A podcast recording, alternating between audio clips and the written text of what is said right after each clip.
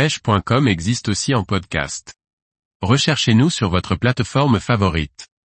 Grand Pavois Fishing 2022 vu par l'équipe April Marine, Pré-Fishing. Par Guillaume Fourier. En théorie, en arrivant le mercredi, nous avons deux jours pour préparer notre stratégie de pêche. Seulement, les aléas météo déclenchent un lancement anticipé de la compétition et raccourcissent notre temps de préparation.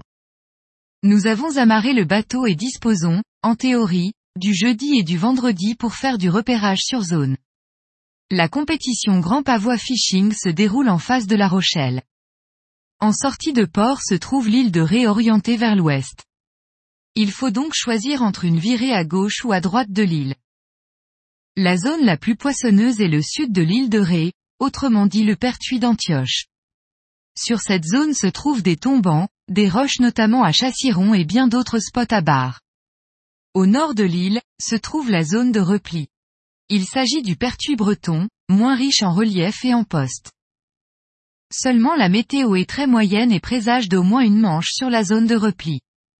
Je dois embarquer un journaliste le jeudi pour présenter la gamme Simrad. C'est l'occasion de faire du repérage, du pré-fishing comme on dit dans le jargon des pêcheurs. Je m'oriente vers la zone de repli. Je fais équipe cette année avec Bastian, mécanicien chez QG Nautique à Dieppe et Frédéric, passionné de pêche au leurre sur La Rochelle. Frédéric n'est pas habitué à la zone nord et nous partons à l'aventure en quelque sorte. Nous passons sous le pont de l'île de Ré et commençons par aller voir les parcs ostréicoles. Premier constat, l'eau est chargée. Nous peignons le dessus des parcs avec des poissons nageurs peu plongeants ou de surface. Rien de rien, nous passons notre chemin. Nous rejoignons des hauts fonds que nous peignons avec des petits shads de 10 cm peu plombés. Cette fois, nous enregistrons des touches. Les barres mordent timidement et à un rythme irrégulier. La pêche n'est pas facile, il est même très compliqué de toucher du bar maillé. L'eau est un peu chargée, mais suffisamment dégagée pour tenter des coloris translucides.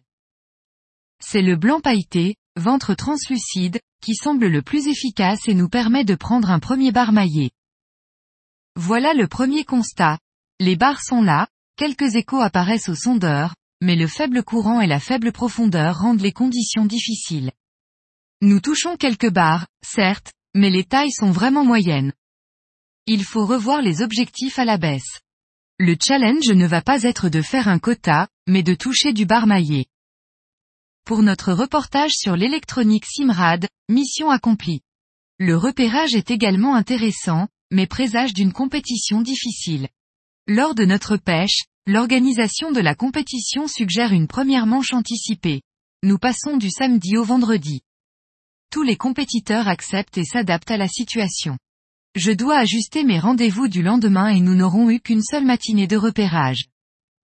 Nous revenons sur les parcs à huîtres et touchons cette fois quelques barres aux poissons nageurs, mais rien de maillé. Nous sommes malgré tout satisfaits de cette journée de découverte et débriefons en soirée pour le plan d'attaque de la première manche prévue le lendemain. En résumé, nous prévoyons de nouveaux parcs aux poissons nageurs en fin de courant, au fond à la renverse de courant et d'autres parcs à mi-marée descendante.